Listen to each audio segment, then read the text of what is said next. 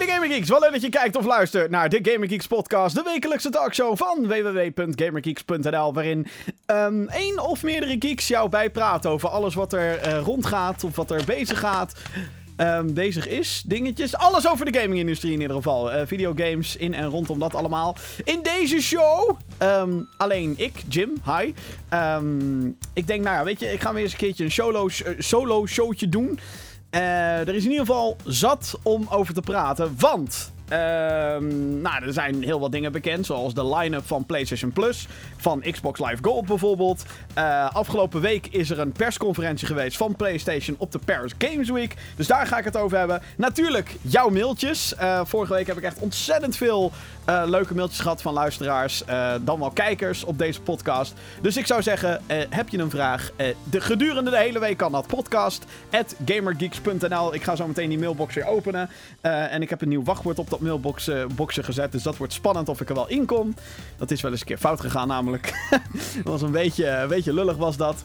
En uh, BlizzCon is geweest afgelopen week. Dus daar ga ik het allemaal over hebben. Natuurlijk ook de releaselijst. Nou goed, zat uh, om over te praten denk ik het aankomende uur in deze show.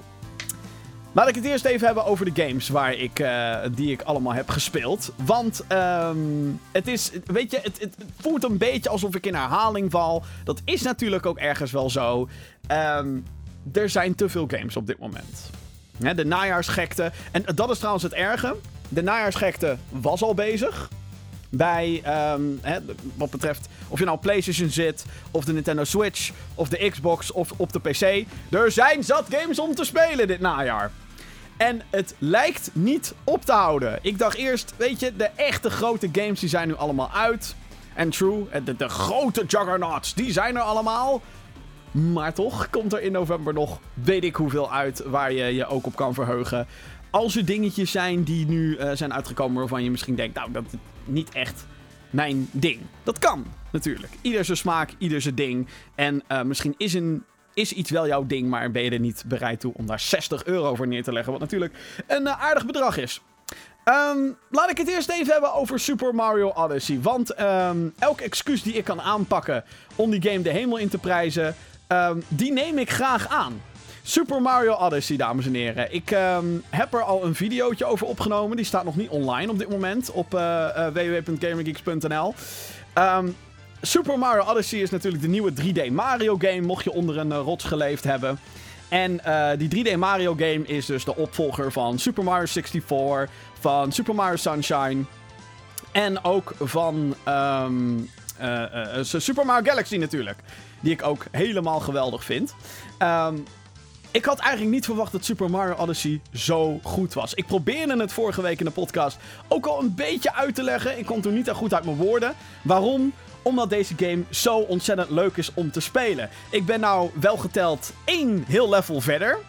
En um, wat dus zo leuk is aan Super Mario Odyssey is dat er overal wel wat te vinden valt. Je hebt overal wel, is overal wel een moon. Dat zijn de nieuwe sterren van deze game. Die zijn wel te vinden. Uh, als je achter een randje gaat kijken, dan zijn daar misschien weer munten of een bepaalde challenge die je moet doen.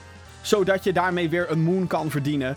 Um, dus als er een nieuw level is, dan is het echt alsof er een wereld voor je open gaat. Want je weet nooit waar je wel of niet kan zoeken en wat voor gimmicks erbij komen. En gimmicks is altijd een negatief woord.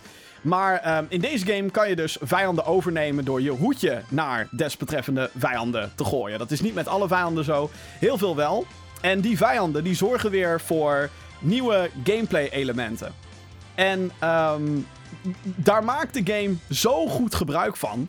Uh, het ontwijken van dingen, uh, bepaalde aanvallen doen. Het is echt fantastisch hoe dat werkt in deze game. Dus ik ben nu door een, een bos-level heen gegaan. En um, ja, ook daar was het weer heel erg. Um, het, het, speelt ook met je verwachtingen, die game. Want er zit dus zo'n boswereld in. En dan kom je daar binnen in, dat level. En dan is van: oh, kijk, grote bomen. Dus dan denk je dat het een soort oerwoud wordt. Maar meteen word je al met een soort, uh, uh, ja, ik wou zeggen een curveball. Daar is een Nederlands woord voor, daar kom ik even niet op. Maar uh, de game gooit meteen een curveball naar je toe door um, heel, heel veel industrieachtige gebieden in datzelfde level te introduceren. Waardoor ik zelf ook zoiets had van, dat is eigenlijk best wel heel vet. dat het ook heel erg speelt met inspiraties van andere eh, Nintendo games. Eh, hè, dat Zelda en Mario elkaar hebben beïnvloed, dat is denk ik wel duidelijk. Het hele overnemen van, van andermans krachten is natuurlijk gewoon Kirby.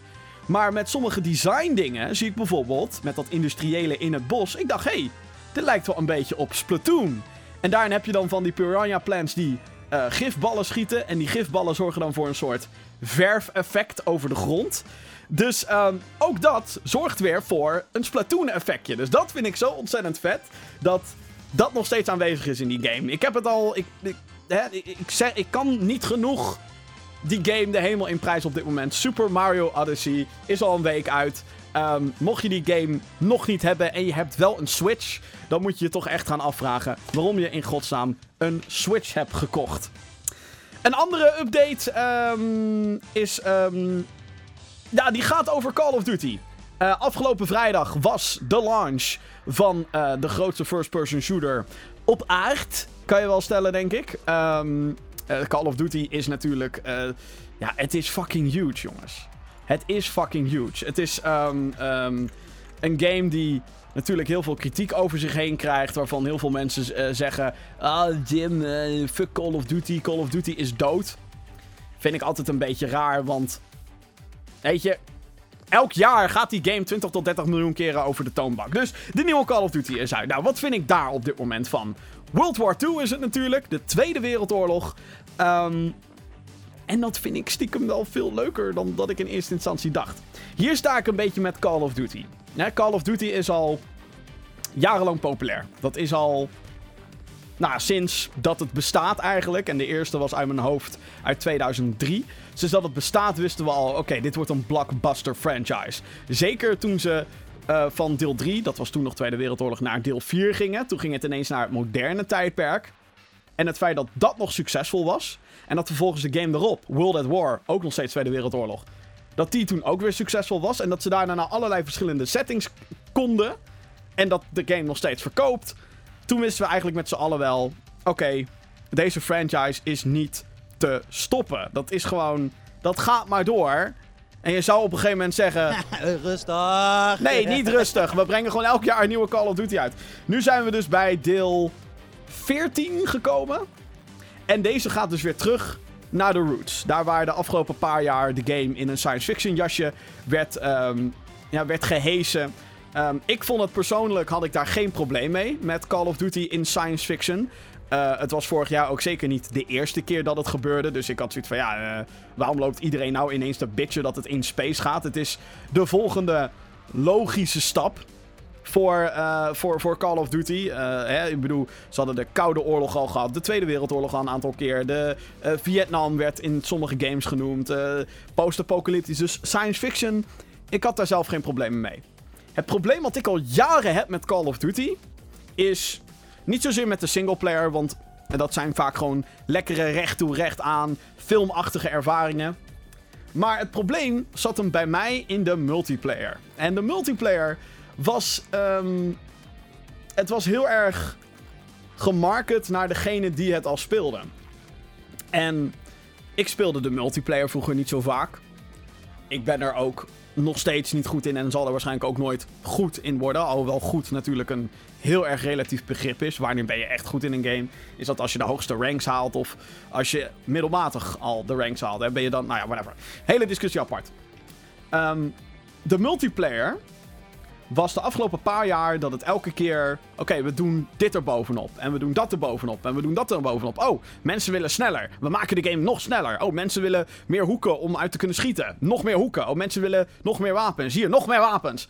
Dat idee had ik een beetje.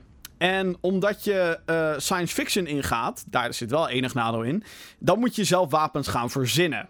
Nou, dat deden ze eigenlijk amper. Ze deden heel veel baseren op, eh, op moderne wapens. Wat natuurlijk logisch is als je zo'n game gaat maken. Dat je af en toe een laserding of zo.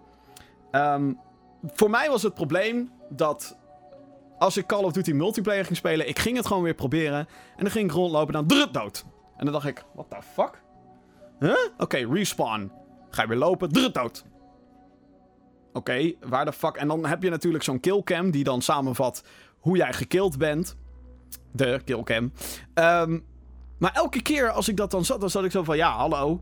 Die had uit acht hoeken kunnen komen. Op een gegeven moment werd het level design voor mij te slecht. Voor de newbie, zeg maar. En was de game... Je ging te snel dood. En als je die twee factors bij elkaar combineert... Plus dat je dan kon double jumpen, wallrunnen, sliden en dat soort shit... Daardoor was het gewoon Oké, ik loop door level heen. Uh, hoeveel hoeken kan ik checken voordat ik zeker weet dat ik zeg maar door kan lopen? Oh, wacht, er en iemand er dood. Oh ja, fuck. Je kan niet reageren. Call of Duty World War II, die nu uit is. Um, het enige wat ik daar tot nu toe van heb gespeeld, dat is de... Um, dat is de multiplayer. De Team Deathmatch. De, de mode waar iedereen het voor speelt. Althans, de populairste mode, laat ik het zo zeggen. En wat ik sowieso al te gek vind, is dat het weer die Tweede Wereldoorlog is. Het voelt inmiddels nostalgisch. Het, is een tijdperk die al uh, zeker tien jaar geleden kregen we dat in ontzettend veel games en franchises. Um, ik weet zelf ook bijvoorbeeld nog dat ik als uh, tienertje Medal of Honor op de Gamecube helemaal kapot speelde. En dat ik daar ook Call of Duty Finest Hour nog speelde. Dus dat we nu de Tweede Wereldoorlog hebben met hedendaagse graphics, dat is al te gek. je merkt toch wel dat je dan weer in die setting zit. En dat betekent natuurlijk ook dat je weer diezelfde wapens hebt. En dat je die geluiden hebt. En dat je weer die, die, die, die ouderwetse stijl. En dat er dat shit naar de kloot is gegaan. En je herkent het gewoon. Is het niet uit de games van vroeger, dan is het wel uit series of, of films. Ehm, dat vind ik gaaf. Dus daardoor zie ik er al meteen een stuk meer in. Heb ik zoiets van, oh ja, uh, oké. Maar omdat het dus nu niet meer in science fiction zit, is het um, veel makkelijker om te kunnen bewegen. Je kan gewoon lekker rondlopen. Er kan geen guy over je heen vliegen of whatever. En ik vind het level design een stuk beter. Misschien komt het puur door het feit dat je um, niet meer dat kan doen. En misschien komt het puur door het feit dat je. Um, hè, dat je niet ineens gekke moves kan maken en, en dat je dan doodgaat.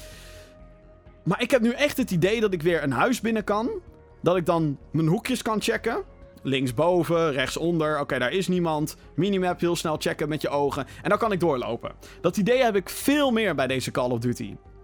En dat dus in combinatie met die setting denk ik... Oh ja, dit is lekker weer. Dit is fijn. Je gaat nog best snel dood, natuurlijk. Dat, dat blijft in Call of Duty. Dat moet je eenmaal accepteren. Maar ik had dit keer wel het idee dat ik wat terug kon doen. Iets wat ik in eerdere... Uh, uh, de laatste paar jaar niet heb gehad. En ik had eigenlijk tijdens de beta had ik al meer lol met, met Call of Duty World War II dan, dan met de afgelopen paar jaar Call of Duty. En nu zit ik dus die volledige game te spelen. Het is nog niet perfect. Ik speel hem zelf op de PC. Um, de graphics zijn niet echt om over naar huis te schrijven. Um, ik merkte af en toe wat rare stotteringen. Ik denk dat dat komt door de peer-to-peer connectie. Want, nou ja, echt servers kan je niet uitkiezen of whatever. Ik weet niet exact hoe dat zit hoor. Maar ik weet dat in het verleden uh, draaide Call of Duty op peer-to-peer. dus dat je zeg maar de spelers verbinden met elkaar. En daar is je connectie op gebaseerd. Um, ik merk dat daar af en toe een stotteringetje in zit. Dat je denkt dat je merkt, oh ja, hij moet even goed connecten of zo. Maar dat zijn allemaal minuscule dingen. Daar komen nog patches overheen, ongetwijfeld. Um, ik heb alleen nog maar Team Deathmatch gespeeld. Dus over de nieuwe modes en over de zombies en over de singleplayer. Daar kan ik allemaal nog niks over zeggen. Ik weet wel dat toen ik de Team Deathmatch opstartte, ging het spelen. En ineens was ik twee uur verder. Toen dacht ik, oh ja, fuck. dat kan dus gewoon. Shit. Uh, Oké. En dat, is, dat, dat is een positief ding, denk ik. Ik denk dat het een positief iets is als je um, gewoon lekker erop uit kan gaan en, en, en lekker kan gaan knallen. Uh, ik werd af en toe boos, dat mag gezegd worden. Ik had af en toe zoiets van... Klote zooi.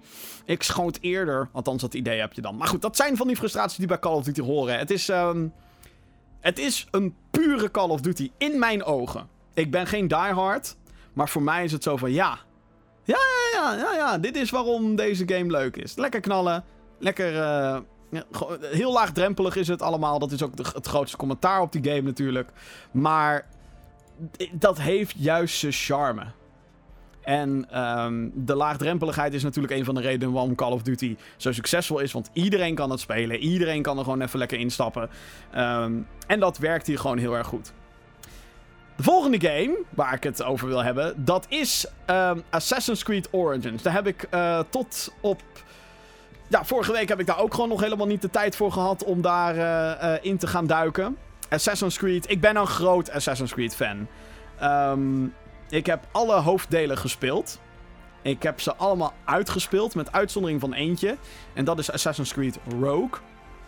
Um, en maar voor de rest allemaal. Allemaal uitgespeeld. Ook al vond ik ze kut, zoals Assassin's Creed Unity. Nu hebben ze een break genomen. Ubisoft brengt deze game natuurlijk weer uit. En um, Origins brengt ons terug naar het oude Egypte. Je loopt natuurlijk weer rond als een assassin. Je krijgt allerlei missies. Uh, sommige hebben te maken met het verhaal.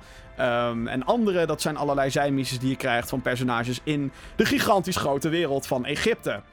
Um, ik ben nog alleen nog maar in het eerste gebied van de game.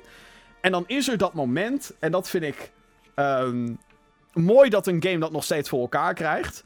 En dat heb, hebben we allemaal denk ik gehad, dat als je een grote open world game speelt dat je dan die game begint te spelen. En dan ga je eens op je kaart kijken.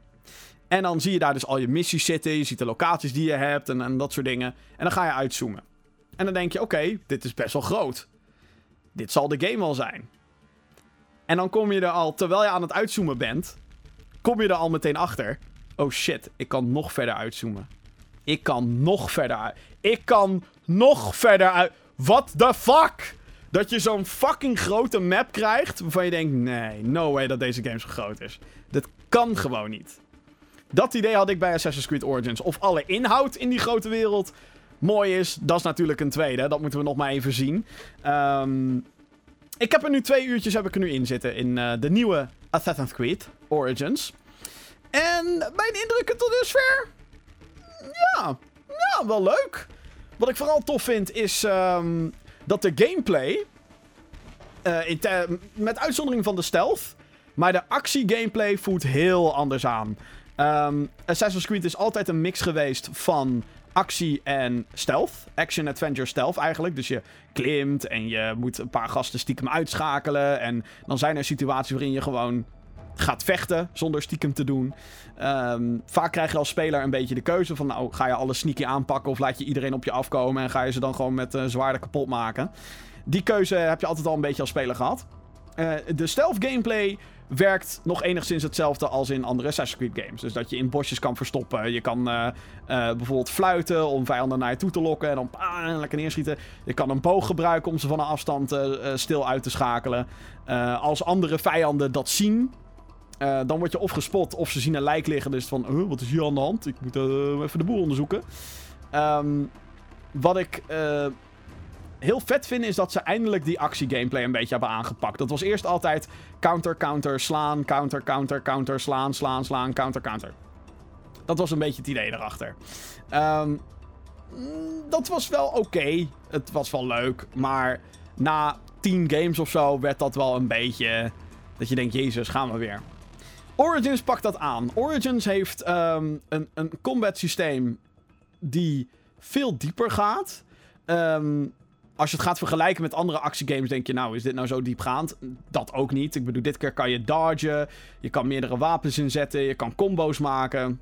Uh, je hebt een lichte aanval en een zwaardere aanval. Uh, en dan uh, heb je dingen zoals een parry en een charge attack en een soort adrenaline move. Uh, in andere games zou dat een ultimate geheten hebben, denk ik. En uh, die, kan je, die kan je inzetten om dat allemaal tijdens je combat te doen. Uh, je kan ook uh, wegrollen of wegstappen eigenlijk eerder. En omdat al die elementen bij elkaar komen, voert het veel meer aan als een, ja, als een echt actiespel. Dat klinkt heel gek natuurlijk om te zeggen, omdat Assassin's Creed altijd al veel actie heeft gehad. Maar ja, het, het, het, het bevat gewoon wat meer, lijkt het wel. Het, het gaat wat... Het is nu zo van daar waar vroeger misschien de combat binnen 5 minuten al eentonig werd, nu heb ik zoiets van: oké, ik ben wel benieuwd. Uh, ook omdat je andere type wapens kan equippen. Het voelt veel meer aan als een soort open wereld actie RPG dan voorgaande delen. En dat vind ik ook wel cool. Dat je dat op die manier kan aanpakken. Nogmaals, voor de rest is het weer. De stealth gameplay is weer hetzelfde. Je kan weer naar allerlei eh, nou, dit keer geen grotten of zo. Ja, je hebt ook wel grotten, maar tombes zijn het dit keer. Je hebt natuurlijk weer je hoge punten in de wereld die je kan synchronizen, zodat je een deel van je map ziet. Maar wat mij opviel op dit moment zijn twee dingen. Uh, de eerste is dat je uh, niet heel veel collectibles hebt. Ik ben nog maar aan het begin van de game. Dus misschien komen die nog. Maar dat vond ik ergens wel verfrissend. Dat, het veel meer, dat veel meer de nadruk ligt op... hey, hier is een locatie, hier zijn een paar kisten. Die kan je looten. Misschien vind je wel een beter wapen of een beter stuk armor... of wat crafting materials, waardoor je iets, uh, iets leuks kan craften. Um, die heb je wel, maar het is niet meer van... hier ligt een veertje of hier ligt een papiertje of iets in die trant. Ik hoop eigenlijk dat ze dat er gewoon helemaal uit hebben gesloopt. Waardoor het open world verkennen veel meer een verkenning wordt. In plaats van alleen maar een bucketlist die je moet afturven. Want dat deed ik vroeger wel. En dat, ik, ik vond het leuk in die Assassin's Creed games, daar niet van. Maar ik hoop nu dat de. Um, in plaats van veertjes verzamelen, dat we nu gewoon heel veel sidequests krijgen. Maar dat is nog even de vraag. Want nogmaals, ik ben pas aan het begin van het spel. Ik kan nog niet heel erg oordelen over, uh, over alles. Uh, het tweede wat me opviel is uh, als je begint met de game dan, um, dan word je midden in het verhaal gedouwd. En echt op zo'n punt dat ik dacht, waar de fuck gaat het over? Ik snapte er echt helemaal niks van. Je speelt als Bayek. Hij is een Medja.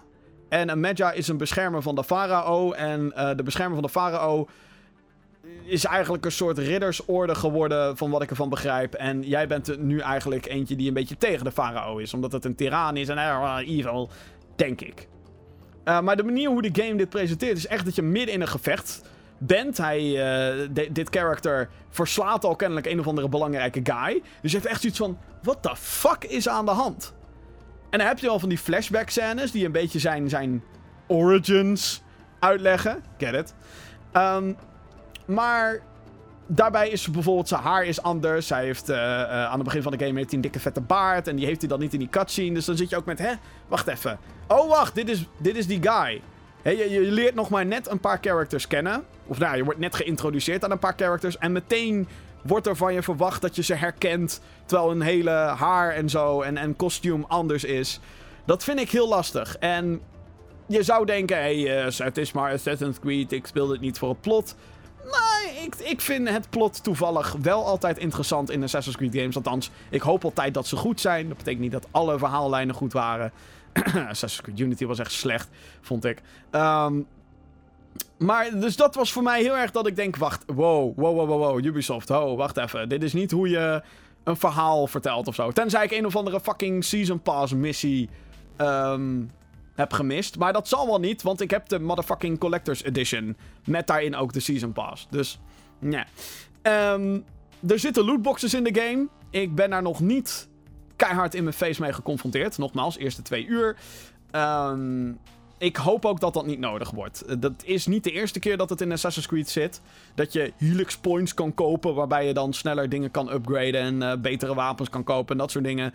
Uh, ik, heb het nooit, nogmaals, ik heb het nooit nodig gehad om door de voorgaande twee games heen te komen. Dus ik hoop dat dat hier gewoon hetzelfde is. Is het nog steeds leem dat het erin zit? Natuurlijk is het nog steeds leem. Maar hey, wat doe je eraan? Niet heel veel. Verder moet ik nog zeggen dat ik de game op PC fucking mooi vind. Assassin's Creed Orange is op de PC. Als je alles op high weet te krijgen, je weet die framerate goed te krijgen. En je weet, um, ik moest wel echt heel erg aan mijn opties kloten, zodat die game niet ging stotteren en zo. Maar als je dat eenmaal op een enigszins goede sweet spot krijgt op PC. Oh, die game ziet er zo mooi uit. Oh man. Dat hebben ze heel goed gedaan. Ik had uh, een beetje het Horizon Zero Dawn gevoel van... Wow, dit is echt fucking mooi. Wauw. Dus dat, dat, dat vond ik wel heel erg vet dat ze dat op die manier um, voor elkaar hebben gekregen. Dus uh, ik zou zeggen, chapeau aan Ubisoft tot nu toe voor de eerste twee uur Assassin's Creed Origins. Um, ik wil heel graag doorspelen. Ik heb nu ook zoiets van, terwijl ik deze podcast zit op te nemen. Shit, eigenlijk wil ik terug. En dat is alleen maar een goed teken. En dat heb ik ook met Mario, dat heb ik met Wolfenstein, dat heb ik met The Evil Within. Oh, te veel goede games, jongens. Oh, man, man, man, man, man. Maar... Laten we even gaan naar uh, het, uh, het, nieuws van de afgelopen week. Want er is ontzettend veel gebeurd uh, op gaminggebied. Als eerste, afgelopen weekend is BlizzCon geweest. BlizzCon is de beurs van Blizzard. of nou, moet je het een beurs noemen? Een event van Blizzard Entertainment. De uitgever, dan wel ontwikkelaar die je kan kennen van Diablo, StarCraft, World of Warcraft, Heroes of the Storm natuurlijk. Hero of the Storm! En uh, Hearthstone had ik die al genoemd. Overwatch, de Overwatch. Dus als er dan zo'n evenement komt, daar zijn onder andere alle finales van de e-sports toernooien van al die games. Ik heb uh, de Heroes of the Storm shit heb ik gekeken. Een genot om naar te kijken. Ik heb ook van heel veel mensen gehoord dat Overwatch esports nu echt leuk wordt om naar te kijken. Omdat ze de manier hoe je zo'n wedstrijd kijkt, hebben ze net wat anders aangepakt. Uh, heel veel mensen onderschatten dat een beetje. Dat, um, zeker bij een first-person shooter als Overwatch. Je kan niet zomaar zeggen: oké, okay, de spectator cam aan en daar is je match. Nee, je wil statistieken hebben, je wil een beetje weten wie waar zit, zodat je die competitie goed kan bijhouden. Um, bij een game zoals Heroes of the Storm, waarin je van bovenaf kijkt, is dat al een stuk makkelijker. Uh, dan heb je maar een paar tools nodig. En ik heb gehoord dat Overwatch dit keer ook echt leuk was om te bekijken. Goed, naast de e-sports dingen waren er natuurlijk ook aankondigingen voor de uh, normale gamers, om het maar zo te zeggen. En uh, een van die aankondigingen kwam in de vorm van World of Warcraft. Ik denk de langslopende, meest succesvolle. Nou, de langslopende weet ik niet, maar in ieder geval wel een van de meest succesvolle MMORPG's ever. En uh, er is een nieuwe uitbreiding voor World of Warcraft aangekondigd. Dat wordt uitbreiding nummer.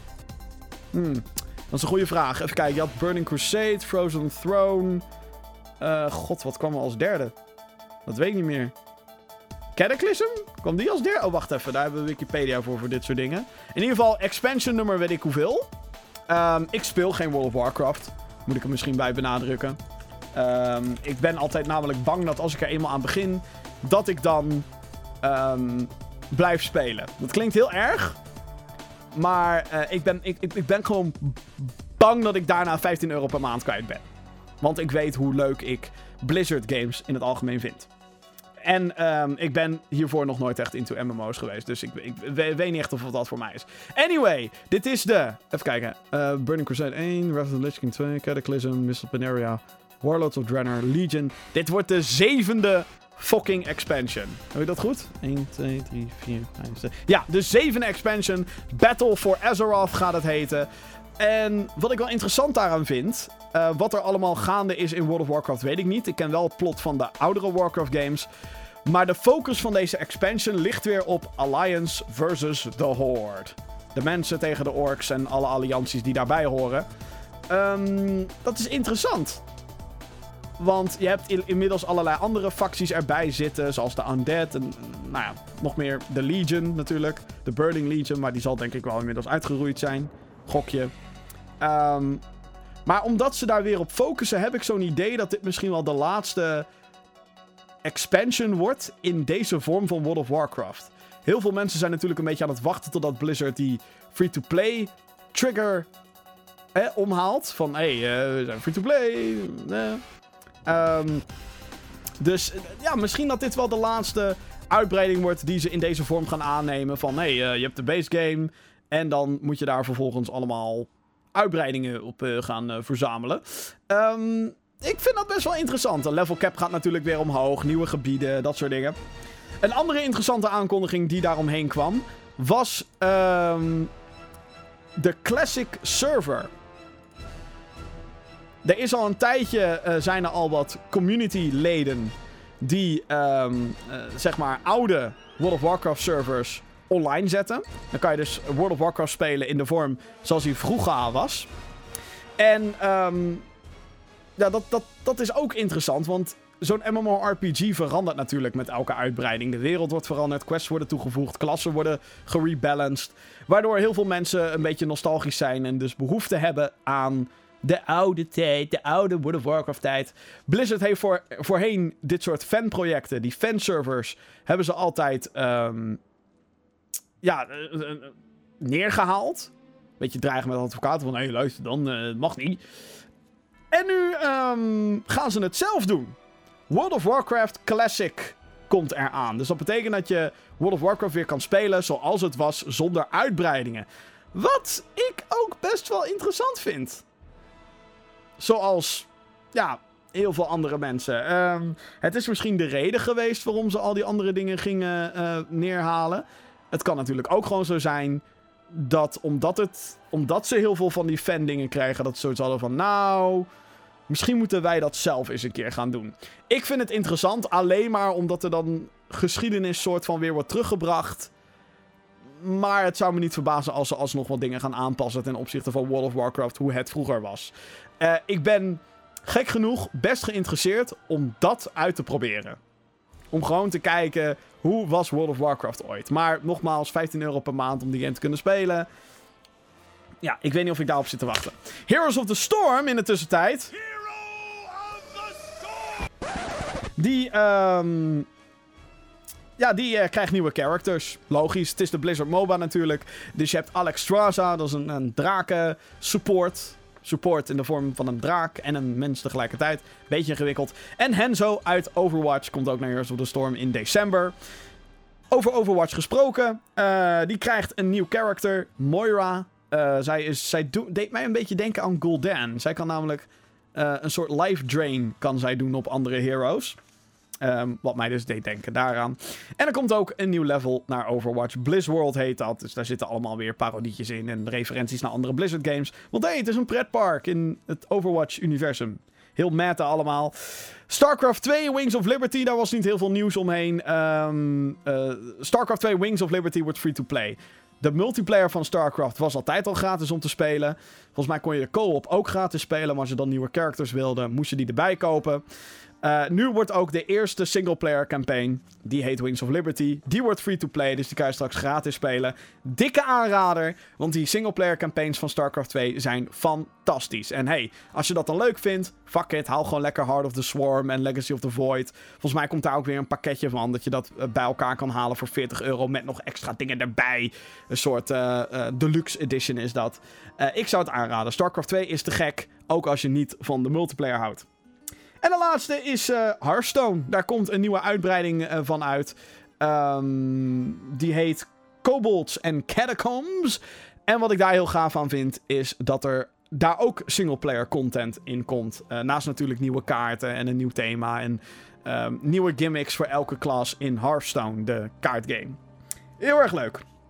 Althans, als je het aan mij vraagt. Grootste gemis was natuurlijk um, dat er geen Diablo nieuws was.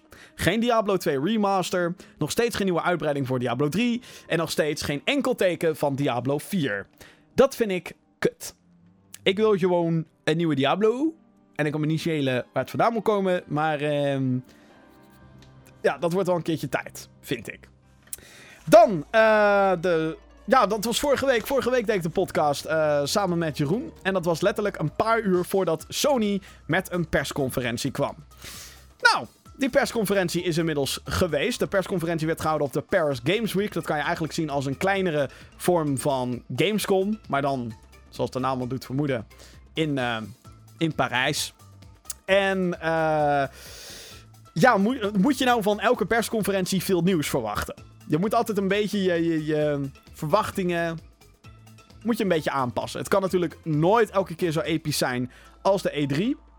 Um, eh, maar deze persconferentie werd wel heel erg veel gehyped. Nou, wat kwam er uiteindelijk uit? Best wel wat nieuws. Uh, wat aankondigingen voor nieuwe games onder andere. De eerste was Guacamelee 2. Guacamelee is een side-scrolling Metroid-achtige game. Dus je uh, loopt rond in de tweede wereld. Je speelt als zo'n cartoon, luchador, wrestler. Uh, alles heeft zo'n Spaanse, Mexicaanse stilo. Um, ik vond de eerste game heel erg leuk. Heb ik niet heel lang gespeeld, maar dat was genieten. Op de PlayStation Vita onder andere. Uh, inmiddels zijn die games voor elk denkbaar platform te krijgen. De eerste Guacamelee dan. En um, ja, het was gewoon, je, je gaat door een soort 2D open wereld heen. En dan zijn er van die deuren waar je nog niet doorheen kan. Of gebieden waar je nog niet doorheen kan. Tenzij je een bepaalde upgrade haalt. En als je dat behaalt, dan kan je weer andere upgrades halen. Nou, het Metroid, Castlevania-achtige structuur. Dat was Guacamelee. Daar komt nu een vervolg op. Um, te gek. Een, een, een toffe indie game. Met nu een vervolg die hopelijk net zo leuk, al dan wel niet, leuker wordt. Nou, tof. Dat geldt ook voor Spelunky 2, want ook die was aangekondigd. Voor uh, beide, voor PlayStation 4 natuurlijk. Uh, Guacamelee 2 en Spelunky 2. Nou moet je van deze twee titels wel verwachten dat ze ook naar andere platforms gaan komen. Uh, Spelunky is een, um, ja, een, een random generated game waarin je ook gewoon door allerlei levels heen moet. Alleen Spelunky is echt heel moeilijk. Een soort Indiana Jones tekenfilmachtige stijl heeft het. En nou, daar komt nu ook een vervolg van. Ook tof. Een um, andere opvallende game was Genie. Dat is een game waarin je als een guy speelt die uh, heel veel graffiti op muren spuit. En um, die graffiti komt tot leven. Dus dan is het van, oeh, hij kan monsters maken en levels en werelden. En daarmee kan je natuurlijk de werelden beïnvloeden met de graffiti die je spuit en zo. Zag er best leuk uit. Um, ja, het zag er heel kleurrijk uit. Wat misschien wel logisch is gezien het graffiti is. Of graf graf graffiti. Maar ja, het zag er leuk uit. Een grote game was er eentje van ontwikkelaar Sucker Punch. Sucker Punch is eentje die je kan kennen van um, Infamous. De laatste game was dan ook Infamous First Light, een standalone expansion op Second Son. En um, daar hebben we al een paar jaar niks van gehoord van die studio. Hm? En zij kwamen met een best verrassende titel. Ik denk van misschien gaan, gaan ze geen Infamous meer doen. Maar ik dacht eigenlijk, zij gaan wel weer iets superheldenachtigs doen. En het is ook best verrassend dat zij geen Spider-Man overnemen. Maar wat ze wel gaan doen, is een game genaamd Ghost, Ghost of Tsushima. En, uh, nou eigenlijk moet ik het een beetje... Ghost of Tsushima. Zo zou je het een beetje moeten zeggen. Want het is een, een open world game die, die zich afspeelt in het samurai tijdperk uh, in Japan. Wat best wel vet is, want zoveel games krijgen we niet in die setting en in dat tijdperk. We hebben, was dat dit jaar of was dat vorig jaar? Ik weet het niet eens meer. Dat we For Honor kregen van Ubisoft. Dat was eigenlijk Vikings versus Samurai versus Ridders. En dan krijg je een beetje die Samurai stilo kreeg je daarin mee. Maar, um, ja, om nou te zeggen dat dat een groot succes was voor Honor, laten we niet overdrijven.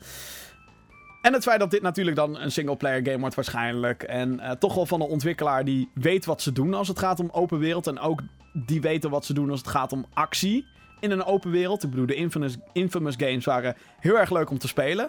Dus dit was voor mij wel een verrassing. Ik ben niet zozeer super groot fan van die setting of wat dan ook. Um, je kan niet overal fan van zijn natuurlijk. Maar het is zeker wel een interessante richting voor deze ontwikkelaar. Een andere game was Shadow of the Colossus. We wisten natuurlijk al dat hij uh, dat zou komen. Maar um, wat ik daar heel cool aan vond, is dat we een release datum kregen. Het is een remake van een PlayStation 2 game. Je speelt eigenlijk als een dude die in een gigantische, grote open wereld, die vooral heel leeg is. Je gaat op zoek naar gigantische beesten. En daar moet je dan opklimmen en die moet je op een bepaalde manier zien te verslaan. Um, het ziet er fucking vet uit, de PlayStation 4 versie. Het is een remake. Uh, eh, 7 februari komt hij uit. Dat is het nieuws wat we wisten. 7 februari 2018 dus, voor de duidelijkheid. Dan kunnen we hem gaan spelen op de PlayStation 4. Lijkt mij heel vet. Een andere game die gaat over monsters jagen is Monster Hunter World. Monster Hunter is een best populaire franchise. Uh, is vooral bekend uh, van hun Nintendo platform. Of althans hun Nintendo delen, zeg maar. Alle main Monster Hunter games komen uit voor de Nintendo 3DS en zijn op de Wii en de Wii U verschenen. Um, vooral in Japan super populair. Daar zijn like Monster Hunter cafés en dat soort dingen. En mensen gaan daarvoor een dag vrij nemen en in de rij staan. Dat zie je in, hier in Europa en in Amerika niet zo snel gebeuren. Maar nogmaals, het kent zijn fans. Er komt dus een soort spin-off slash iets minder cartoony uitziende versie op de PlayStation 4. Die heet World. Die heeft ook van gigantische beesten en gekke designs. Beetje um, Jurassic Park meets Final Fantasy zou ik het willen noemen. Um, daar, werd nieuws, uh, daar kwam nieuws vandaan. Namelijk dat Aloy uit Horizon Zero Dawn speelbaar wordt in die game. Ik had voorheen geen interesse in Monster Hunter World, moet ik erbij zeggen. Maar toen ze dat aankondigden, gewoon een Horizon Zero Dawn personage erin. Dat is fucking badass. En vooral omdat het een beetje. Het past in die in die setting. Aloy jaagt natuurlijk ook op gigantische beesten. Zij het robots die zich gedragen als beesten. Ja, dat past wel. Het is bijna dat je soort van... Kut Sony. Jullie hebben me bijna. Jullie hebben me gewoon. Fuck. Ehm, op het PlayStation VR-front was ook nog wel een toffe aankondiging. Namelijk een game genaamd Blood and Truth. Het deed mij heel erg denken aan ja, een VR-versie van James Bond. Wat ik ontzettend vet vond. Ehm, je speelt als een spion die, uh, nou, je moet uh, sloten moet je unlocken. Je moet uh, gadgets gebruiken om de situatie heen te kunnen. Soms moet je dingen stiekem aanpakken. maar andere momenten is het ook keiharde actie. Een beetje à la James Bond dus. zeker in de trailer heb je ook zo'n pistooltje met zo'n silencer erop. en iedereen spreekt ook Brits in die trailer. Dus het was ook van... Oi! 007, mate! Hallo! Echt een toffe game voor de PlayStation VR. Dat is echt... Dat ik denk, kijk, dit soort shit heeft die PlayStation VR nodig. Gewoon een, een, een, een, game die volledig gebruik maakt van het systeem op allerlei uh, verschillende manieren. En um, niet zomaar een conversie is of iets waarbij je even stilstaat en waar je binnen vijf minuten klaar mee bent. Het ziet eruit als een. als gewoon een volledige. Ja, het klinkt bijna hard om te zeggen, maar het klinkt als een volledige game. In plaats van een gimmick waar je zo klaar mee bent. En dat, vind ik, dat vond ik heel erg tof. Uh, wanneer het uitkomt, geen idee. Um, overigens, dat geldt voor de meeste van de nieuwe games 2018. Daar kan je op gokken. Verder waren er ook nog wat trailers uh, in, uh, in deze persconferentie. nieuwe trailer voor Spider-Man bijvoorbeeld. waarin je onder andere zag dat Mary Jane speelbaar is. Um, voor bepaalde stukken in de game. En een nieuwe trailer van The Last of Us Part 2. Een game waar iedereen ontzettend veel zin in hebt. Heeft. Hebt. Ik ook. Ik heb daar ook ontzettend veel zin in. Ik vond The Last of Us 1 een briljante game. Een geniale game. Een game die alle lof van de wereld verdient.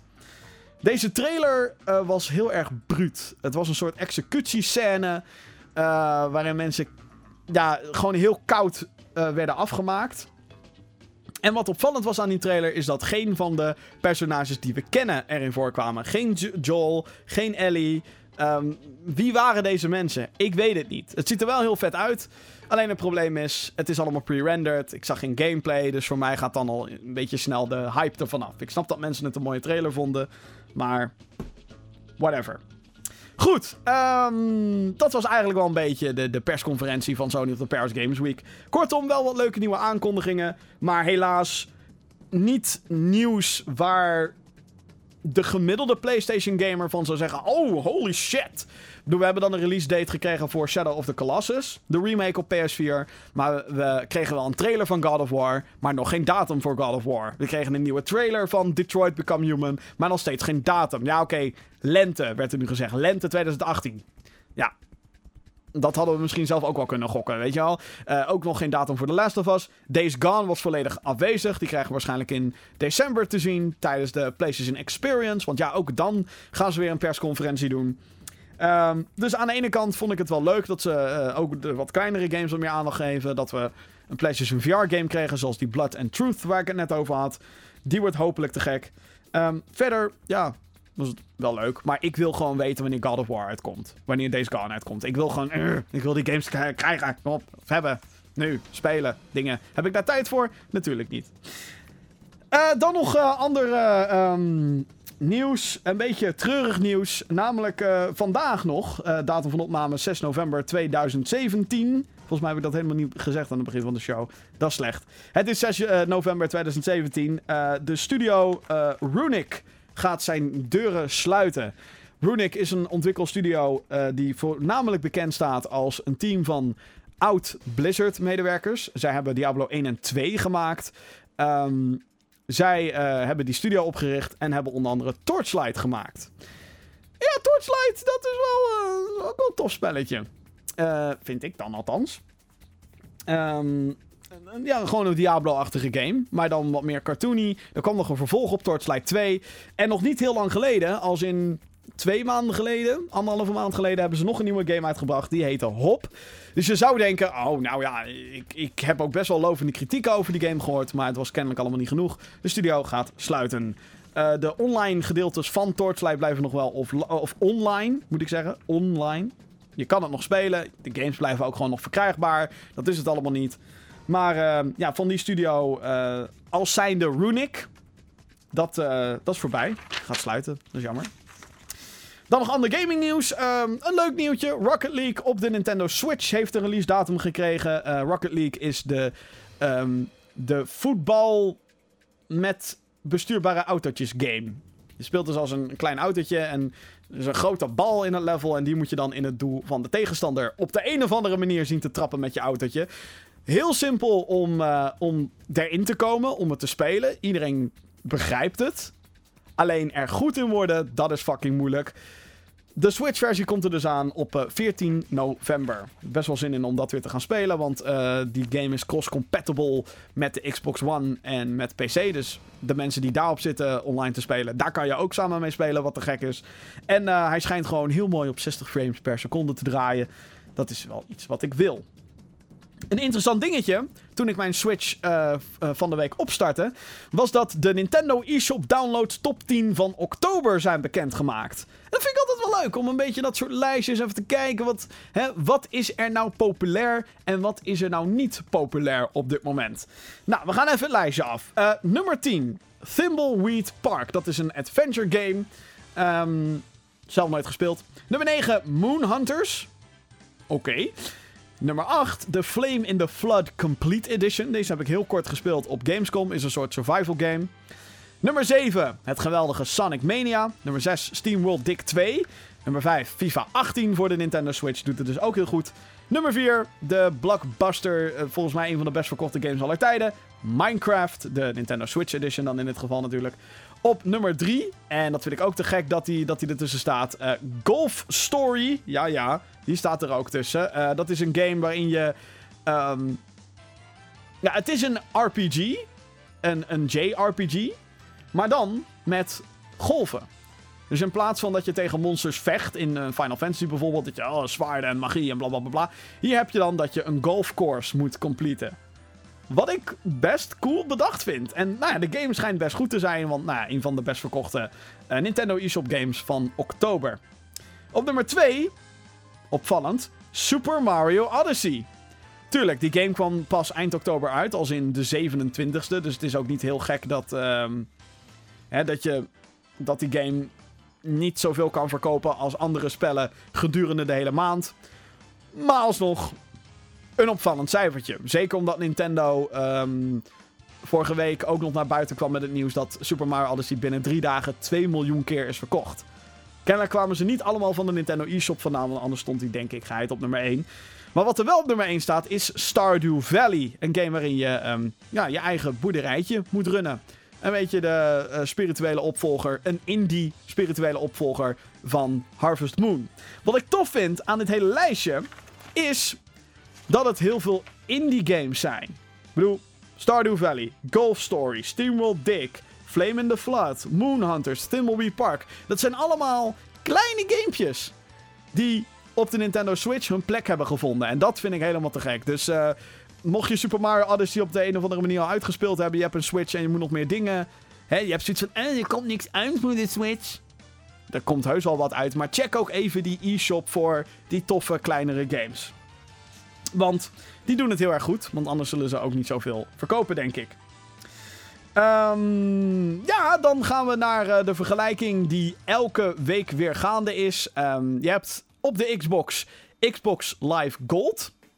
Um, daarmee kan je online spelen op Xbox. En krijg je ook nog wat gratis games per maand. En op de PlayStation heb je PlayStation Plus. Een abonnementsdienst.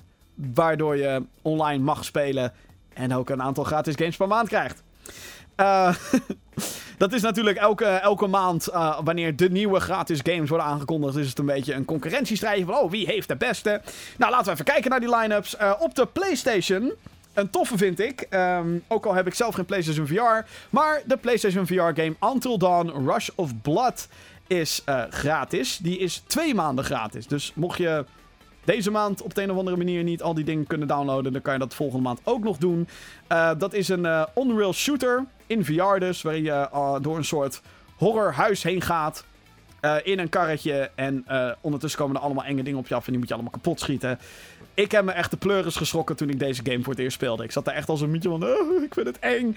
Want de game zit, ja, er zitten best wel jumpscares in. Maar dat, ik vind dat wel heel erg cool gedaan. Hoe ze spelen met licht en hoe ze ook spelen met het feit dat je in VR zit. Want normaal kan je bij een horror game, of, als je weet dat er iets engs aan komt of zo, kan je natuurlijk gewoon je hoofd omdraaien. Van nee, nee, nee, dat kan niet. Maar of nee, ik wil het niet zien bedoel ik. Maar op de PlayStation VR wordt dat een stuk lastiger. Want je hebt een koptelefoon op je kop. Als het goed is. Je hebt dat ding op je, op je hoofd, die VR-bril. Dus ja, even omdraaien. Dan moet je echt helemaal dat ding afdoen. Wil je de scares vermijden. Dus dat vind ik te gek. Andere gratis games voor, uh, voor de PlayStation. Uh, Worms Battlegrounds en Bound voor de PlayStation 4. Beide, die zijn gratis deze maand. Dungeon Punks, die is zowel voor PlayStation 4 als PlayStation Vita. En voor de PlayStation 3, mocht je die nog uh, hebben, nou ik zou zeggen, download ze gewoon. R-Type Dimensions voor de PS3 en Ragdoll Kung Fu Fists of Plastic. Nog nooit gehoord van die laatste.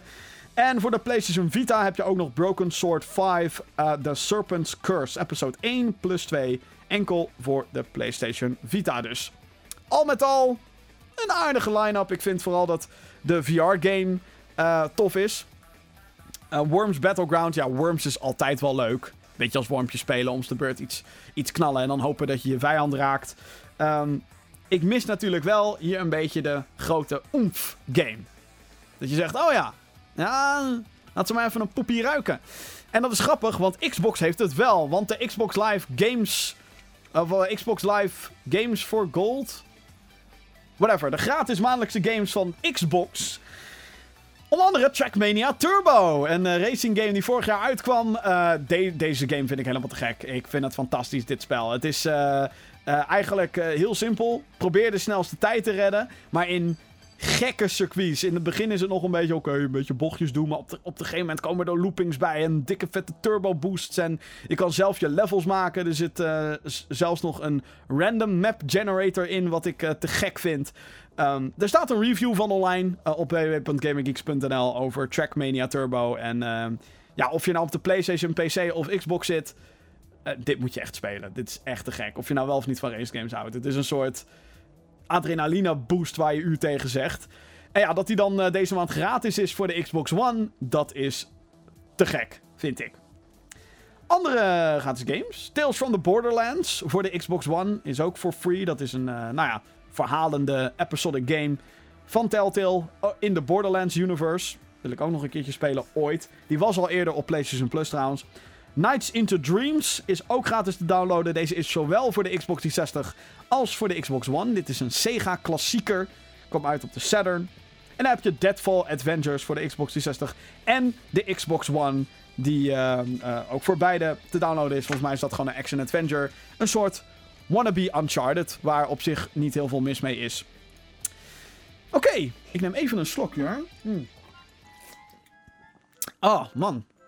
Het is toch best wel lang lullen zo. In je eentje. Um, we gaan naar de mailbox. Je kan natuurlijk de gehele week kan je mailen naar podcast.gamergeeks.nl als je dringende kwesties hebt die je uh, besproken wilt hebben in de show. Ik ga even kijken of ik die mailbox überhaupt open krijg is altijd wel een spannend moment, omdat nu ook weer het wachtwoord veranderd is. Oh jeetje, helemaal het doen. En of die wil laden, dat is ook een goeie. Podcast. Ik zag al wel een paar mailtjes binnenkomen, wat ik helemaal te gek vind. Uh, dank daarvoor. Oh ja, ik zie inderdaad alweer een aantal vragen. Um, het eerste mailtje is van Jurre. Hi Jurre. Uh, beste Jim, wat vind jij van de meeste platformers? Dan denk ik aan Metal Slug en de nieuwe game Cuphead. Ik vind het geweldig omdat ze zo moeilijk zijn. Het is grappig dat je deze, eh, uitgerekend deze twee games platform games noemt. Want als ik zelf aan platform games denk, dan denk ik aan Mario. En aan Crash Bandicoot. En aan Jack and Dexter.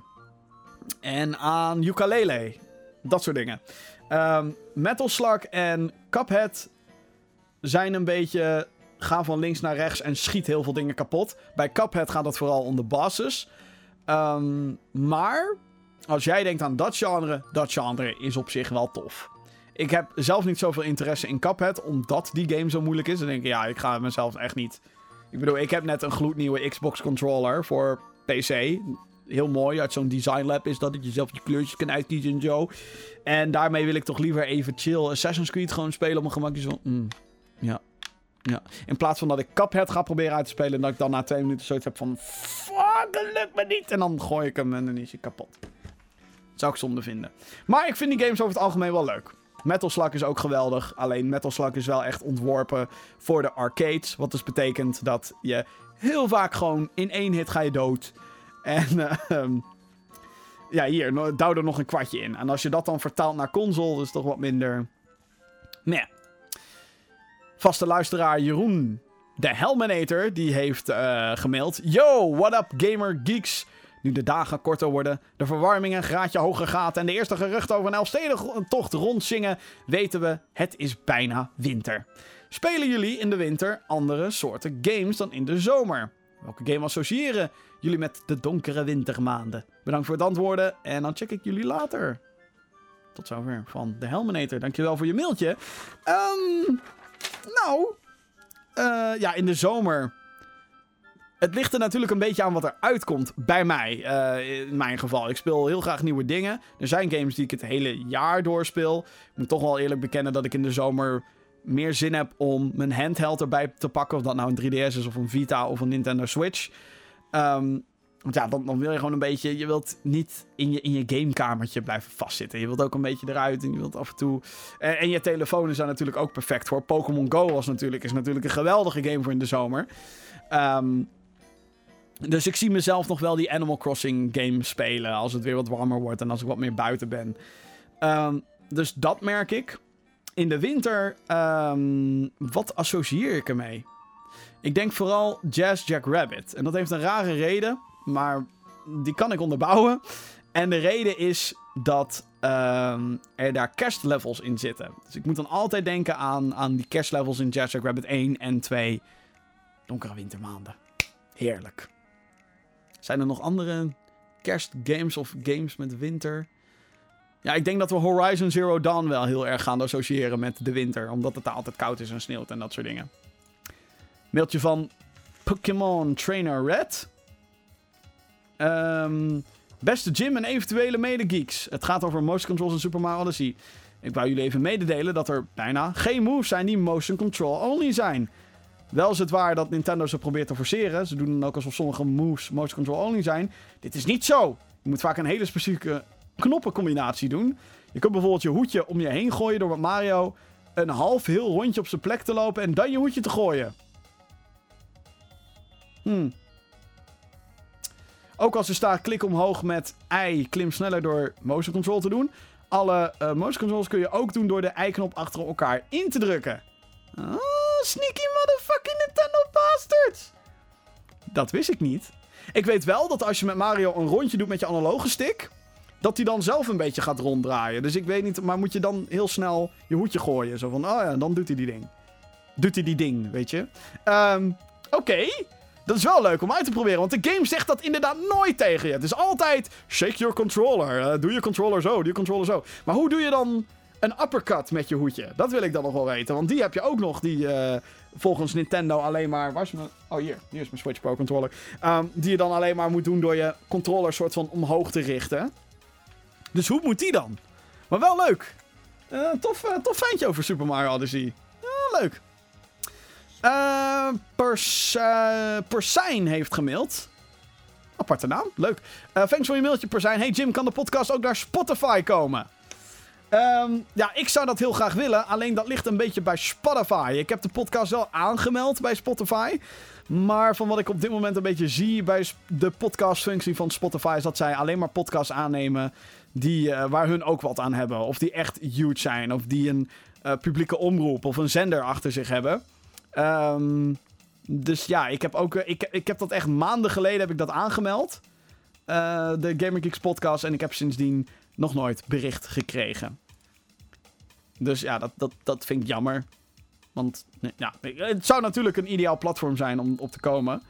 Maar ja, je kan er natuurlijk ook kijken van... Goh, hoe zit dat met rechten en dat soort dingen. Dat is toch een beetje... Uh, ja. Ik zie ook niet heel veel Nederlandse pot... Ah, laat maar zitten. De populairste zijn toch wel echt de Engelse podcasts daar. En... Ja, het is nog een beetje afwachten. Er zijn ook heel weinig podcasts trouwens die ik zelf... Hè, waar ik zelf ook naar luister. Die ook op uh, Spotify te vinden zijn. Dus ja, een IGN zit er wel op. Maar bijvoorbeeld Walljump zit er niet op. Dus ja, hoe zit dat dan? Weet je al, uh, Walljump van uh, Simon Zeilemans. Dus ja, mm, mm, mm, Ik weet ook niet of Gamebytes, een andere eh, populaire gaming podcast, Nederlandse gaming podcast, staat die er ook in? Kan ik dat gewoon even opzoeken? Ik zit nou op mijn Spotify ding, Gamebytes. Nee, die staat er ook niet op. Terwijl ik weet dat dat echt, eh, echt eh, jongens zijn die eh, de tech zien. Sterker nog, het zijn techjournalisten die dat presenteren. Dus die zouden denk ik al lang hun podcast op Spotify hebben gezet als dat mogelijk was. Dus daar merk je al dat Spotify daar nog niet helemaal... Het is geen open systeem zoals andere podcast services, helaas. Maar je hebt eh, Apple Podcast, daar is de podcast op te vinden. Je hebt Soundcloud, daar is het op te vinden. En een eh, andere te gekke app voor als je op Android zit. Maar eh, Pocket Casts heet het. Dat is een app waar, daar moet je wel even voor betalen. Maar ehm, ehm, het is wel een geweldige app om podcasts mee te luisteren. Ik luister daar al mijn favoriete podcasts op. En ja, ik heb gecontroleerd. Ik zal het er even bij pakken nu voor degene die meekijken met beeld. Maar eh, ja, kijk maar. De Gamer Geeks podcast is ook daar gewoon op te vinden. Dus ehm, dat zou een tip zijn om te luisteren. Via je telefoon dan. En daar komt een mailtje bij. Eh, een mailtje van Rafik. Hallo. Tegenwoordig is bijna iedere game wel een open world tussen aanhalingstekens. Maar is dat nou iets goeds of slechts? Bij veel open world games zijn de werelden wel groot, maar is eigenlijk bijna niks in te doen, behalve dan standaard en side side quests. Denk hierbij uh, aan games zoals Assassin's Creed, Dragon Age, etc. Dus mijn vraag, wat is jouw mening over moderne open world games? Er zijn natuurlijk open world games die ehm, heel goed gevuld zijn en dingen die minder goed gevuld zijn. Dat krijg je nou eenmaal. Ehm, er zijn franchises die op den duur een open world richting ingaan. Dat ik denk, waarom de fuck doe je dat? Ik denk dat een goed voorbeeld Mirror's Edge was. Ik denk dat dat absoluut geen goede keuze was om dat ineens open world te maken. Ik vond Shadow Warrior 2 met zijn open, half Borderlands-achtige structuur. Vond ik absoluut niet werken. Bij The Evil Within vind ik het wel ergens verfrissend. Maar ook daar ben ik nog niet heel ver in in dat spel.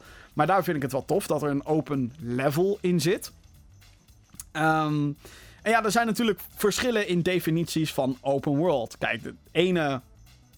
Is Super Mario Odyssey, is dat open world? Omdat je een groot level hebt waarin je dingen kan ontdekken... en je kan makkelijk van het ene naar het andere level reizen. Waarschijnlijk, nou, daar heb je het al, levels. Ehm, ja, je moet ervan houden. En je moet ervoor in de stemming zijn om zo'n game te spelen. Ehm, de meeste van dit soort games, daar ben je heel veel tijd aan kwijt. Omdat er inderdaad veel content in zit. En ook de manier hoeveel, hè, hoe zwaar wegen die zijopdrachten mee. Dat verschilt ook weer per game. Bij Assassin's Creed kan je bijvoorbeeld makkelijk door, het hoofdverha- door de hoofdverhaallijn heen. Zonder ook maar een sidequest te doen. Dan zijn ze wel wat lastig, omdat je dan vaak minder goede gear hebt en minder geld en dat soort dingen. Zodat je die, die goede gear kan kopen. Maar ja, vaak kan je er wel doorheen komen. Ehm, het is natuurlijk wel vaak bedoeld dat je dan de wereld kan opslokken. En dat je denkt, oh wat mooi allemaal. Dat heb ik bij Assassin's Creed althans. Ik, ehm, ik vind ze wel leuk. Alleen ja, is het natuurlijk wel zo, omdat ze zoveel tijd in beslag nemen vaak. ehm, dan is één open world game of twee open world games spelen is al leuk. Maar als er dan nog eentje komt en daarna nog eentje, en daarna nog eentje, dan word je er wel helemaal gek van. En er zijn franchises waarbij ik het eh, liever ook niet zie. Ehm, ik zou ook even niet nog een voorbeeld kunnen bedenken, maar als we bijvoorbeeld een volledige Sonic open world zouden maken, doe dat alsjeblieft niet. Eh, een, ehm, waar zou dat, een Devil May Cry open world, als ze zoiets zouden maken, no fucking way, doe dat niet. Een Last of Us open world zou ik ook niet willen, by the way. Ik hoop gewoon dat de Last of Us weer gewoon level, level, level, level, een strak verhaallijn, gewoon bam. Nee, ik, ik hoop dat het zo'n structuur heeft. Want zeker voor verhalende games vind ik dat beter werken. Maar oudere delen van Assassin's Creed hebben dat toch wel. ehm ja, beter. Die hebben dat toch best wel goed gedaan. Een goed verhaal neerzetten, bedoel ik. Laatste mailtje op podcast.gaminggeeks.nl van Nicolas. Hallo, ik heb nog een vraagje. Ik wil graag een nieuwe muis kopen voor de PC. Ik wil weten eh, dat het een goede muis is. Logitech MX Master 2S. Groetjes en dankjewel. Ik heb geen idee welke muis dit is waar je het nu over hebt. Ik ga hem even googlen. Ctrl C. Dat is copy. Paste. Eh, Oké, het is een draadloze muis, zie ik al. Oh, Bluetooth lasermuis. Oké. Best duur, zie ik. 90, 70 euro, 75 euro. Ehm, ja, kijk, uiteindelijk gaat het allemaal om praktische ervaringen en hoe ligt die voor jou in de hand. ik weet niet of dit wel een ding is wat ik graag in mijn hand zou willen hebben. Eh, eh, welke ik heb, dat is wel met draad. Maar de muis waar ik echt al jarenlang zeer tevreden over ben. Eh, dat zijn trouwens meerdere Logitech muizen. Check daarvoor de reviews op gaminggeeks.nl. Maar ehm, eentje die ik wel echt eh, heel lekker vind, waar ik nu mee werk, is de Razer Death Adder. Dit is gewoon, ja, het is een best een standaard muisje. Er zit eh, niet heel veel pushpas aan. Ehm, twee knoppen aan de zijkant en voor de rest gewoon een muiswiel en, en, en de linker muisknop, rechter muisknop. Maar eh, werkt ontzettend goed. Welke ook heel erg lekker in de hand liggen, zijn de muizen van Myonix. Myonix, Myonix. Ehm, zijn ook wel prijzig hoor. De Ra- Razer is ook prijzig. Het is allemaal wel prijzig, maar ehm, ja, je moet eigenlijk zelf eh, wat je hebt bij eh, winkels zoals de Mediamarkt en zo. Daar kan je ook een beetje zelf voelen aan muizen. Dan hebben ze die dingen gewoon liggen. Ik zou dat eigenlijk aanraden om te kijken wat. Oh, dan ligt het een beetje lekker in de hand en dan via de klikjes lekker. Eh, nou, op basis daarvan zou ik een keuze maken. Aangezien je al met deze muis aan kon zetten, heb je volgens mij best een budget. Hè, die, muis die jij net eh, aankaart kost 90 euro. Als ik een beetje gemiddeld kijk, 90, 80 euro. Ehm, dus ja, zoveel kostte de Death Adder toen de tijd ook. Misschien is hij inmiddels goedkoper of misschien zijn er inmiddels betere modellen. Ehm, ja, ik zou zeggen, ga gewoon een keertje naar zo'n winkel toe en check even wat je dan lekker vindt voelen. Want daar gaat het uiteindelijk om. Als hij niet, voor jou niet lekker in de hand ligt, heb je er geen fuck aan. Dat waren de mailtjes. Eh, als jij ook nog een mailtje wil sturen, heb jij een vraag, heb jij een kwestie die besproken moet worden.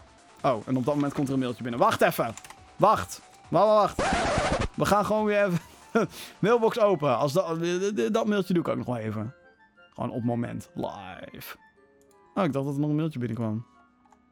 Ik ben getrold door Windows die een e-mailgeluidje deed. Nou.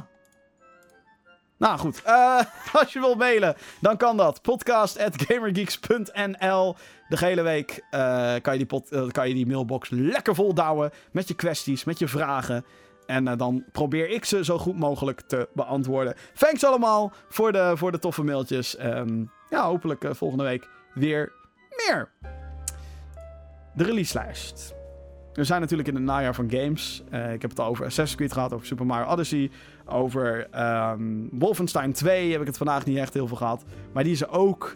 Call of Duty hebben we nu. Oh mijn god. Houdt het dan ooit op met de games?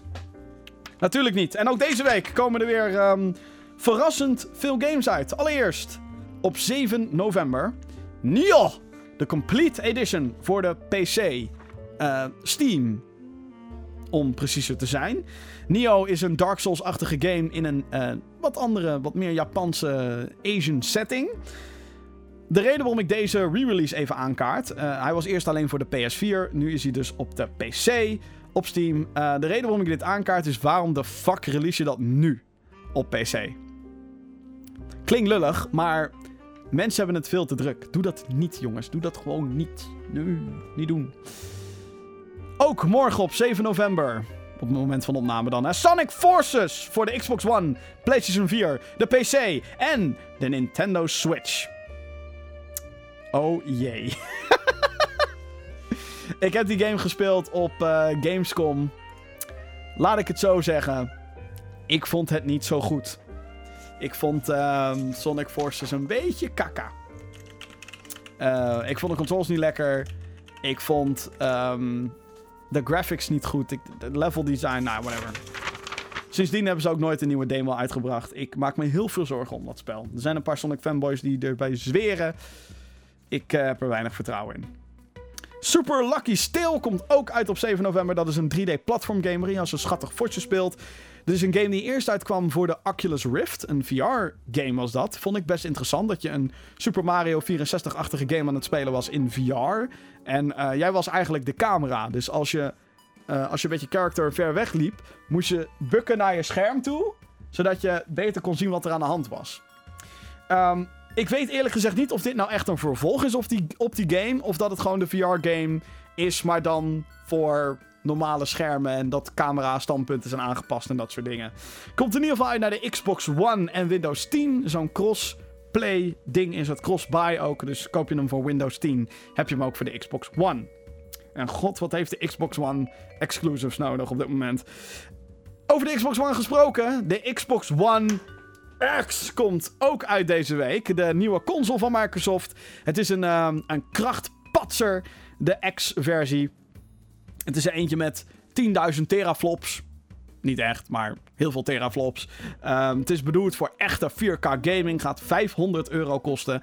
En wat ik dan wel grappig vind, is dat het de kleinste Xbox is ooit. Dus hij is kleiner dan de Xbox One S schijnt. Um, ja, morgen ga ik hem waarschijnlijk even kijken. Want ik ga naar zo'n zo'n launch event toe. Dus uh, ik ben heel benieuwd. Ook vooral hoe hij het gaat doen. Zitten we nou te wachten op zo'n krachtpatser van een console? Of moet je dan niet voor een upgrade gaan, maar gewoon voor de nieuwe Xbox? Dat zou ik persoonlijk gedaan hebben. Maar goed, ik ben geen industrie guy. Ik ben gewoon een hele fanatieke gamer. Die heel enthousiast is en daardoor shit gaat lullen in een podcast. Op 10 november komt de racegame Need for Speed Payback uit. Need for Speed, een hele populaire franchise natuurlijk. Het belooft een Fast and the Furious-achtig geval weer te worden.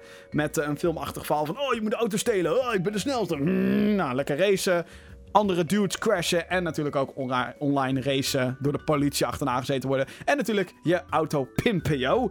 Uh, 10 november komt hij dus voor de PlayStation 4, Xbox One en de PC. Ook op 10 november Doom voor de Nintendo Switch. Een hele brute first-person shooter. Mijn favoriete game van 2016. Alleen dat was dan wel op de PC met een dikke vette hoge framerate. Die framerate haalt hij niet op de Switch. Die is gelokt naar 30 fps. Alsnog ben ik heel benieuwd, want Doom op een tablet spelen. De Switch. Dit is toch gek. En fucking gruwelijk als het een beetje goed werkt. Dus ik ben er heel benieuwd naar. Snipper Clips Cut It Out Together komt ook op 10 november naar de Nintendo Switch. De, het is een soort uitbreiding op de game Snipper Clips. En mocht je die niet hebben, dan uh, verschijnt die samen met de nieuwe content op, uh, in de winkels. Ook op een cartridge. Eerst was het nog een digitale game. De game Wuppo komt op 10 november naar de PlayStation 4 en Xbox One. Dat is een uh, indie spel gemaakt door een klein Nederlands team. Ook uitgegeven door uh, onze vrienden van Sudesco, een Nederlandse uitgever. En het is een soort um, Kirby meets uh, Metroid game. Super schattig. Met krijt graphics. Dus alsof alles met krijt ingekleurd is. Ziet er heel erg leuk uit. En ik denk dat de console release liet lang genoeg op zich wachten. En zeker een leuk spelletje. Ook op 10 november Football Manager 18 voor de PC komt die. dat is zo'n game waarvan je zou denken: wie de fuck speelt dat? Maar Football Manager heeft elk jaar een gigantisch publiek. Dat is niet normaal. Staat elk jaar bovenaan de Steam hitlijsten. Een beetje vergelijkbaar met een game zoals Civilization. Of um, uh, er was laatst ook zo'n game, ook zo'n industriegame. Gewoon letterlijk gewoon bouwval, de game. En dat stond like op fucking nummer 1. Ik kan even niet op de naam komen. Maar dit soort games zijn fucking populair op de PC. Daar hoort het ook. Dus uh, nou, 10 november. Een andere opvallende release, vond ik dan, is Sphinx and the Cursed Mummy. Dat is een game die van origine uitkwam op de PlayStation 2 Xbox. Niet de One, maar de, de, de allereerste Xbox 1. en de uh, uh, Gamecube, zei ik al. PS2, Gamecube, Xbox. En die komt nu opnieuw uit voor de PC. Wat ik gewoon wel grappig vind. Het denk ik ook een beetje om. hey, Assassin's Creed gaat terug naar Egypte. Dus hey, hier is een hele oude game geremasterd. Um, en waarschijnlijk, hopelijk werkt het nu gewoon normaal op Windows 10. Althans, dat zou je dan verwachten. Op Steam komt die game uit. Oké, dat waren de releases van de aankomende week. En uh, dat uh, brengt ons aan het einde van deze Gamer Geeks podcast. Um, aankomende week, nou ja, aankomende week, wat zeg ik? Ik zou nu even gaan naar www.gamergeeks.nl. Of je dit nou luistert tijdens het streamen of in video of in audiovorm. Want daar staat nu onze reportage online van het First Look Festival 2017. En wat daar extra bijzonder aan is, is dat wij um, de insteek hebben gepakt. First Look bestaat 10 jaar en hoe kijken we daarop terug? We hebben een aantal hele toffe mensen gesproken die daar in hun verhaal doen. Onder andere uh, Jan-Johan Belderok van Game Kings en Blammo, die het event organiseert. Uh, Dennis de Bruin van 2K Nederland hebben gesproken. Bianca Steenwijs van Dort van uh, Nintendo Nederland hebben gesproken. En Leon Winkler van Ubisoft. Uh, die doen allemaal hun verhaal over wat zij voor First Look vonden. Wat voor impact het heeft gehad. En wat we in de toekomst kunnen verwachten. Dus check www.gaminggeeks.nl voor die toffe video. en aankomende week ga ik zoveel mogelijk proberen om wat eerste impressies online te krijgen van al die grote najaarsgames. Denk hierbij dus aan Super Mario Odyssey, Wolfenstein 2, Assassin's Creed Origins. South Park moet nog steeds spelen. Call of Duty, WW2. Ah oh man, er zijn te veel goede games. En dan komt er nog meer uit. Dus gekke werk. Wat er allemaal exact qua videoschema. Ik doe mijn best om zoveel mogelijk dingen te, te, te, te maken. Maar goed, ja. eh, alles kost tijd. En het is zoveel. En eh, dan volgende week eh, natuurlijk weer een podcast. Als je wil weten hoe, wat, waar, wanneer. Eh, hou onze Twitter in de gaten. Twitter.com slash gamergeeksnl. Op die eh, Twitter posten we altijd wanneer we live gaan met een stream. Wanneer de podcast live is. Wanneer, de, eh, wanneer er een nieuwe video is. Gewoon lekker volgen. Twitter.com slash gamergeeksnl. Al onze video's kan je natuurlijk checken op www.gamergeeks.nl. Ook het laatste nieuws. Dus hou dat in de gaten. Abonneer op de kanalen. Ook de YouTube kanalen en dat soort dingen. Nou, je snapt dat allemaal. Gamergeeks.nl, dames en heren. Goed, tot zover de Gaming Geeks podcast. Heel erg bedankt voor het luisteren. En eh, tot de volgende keer.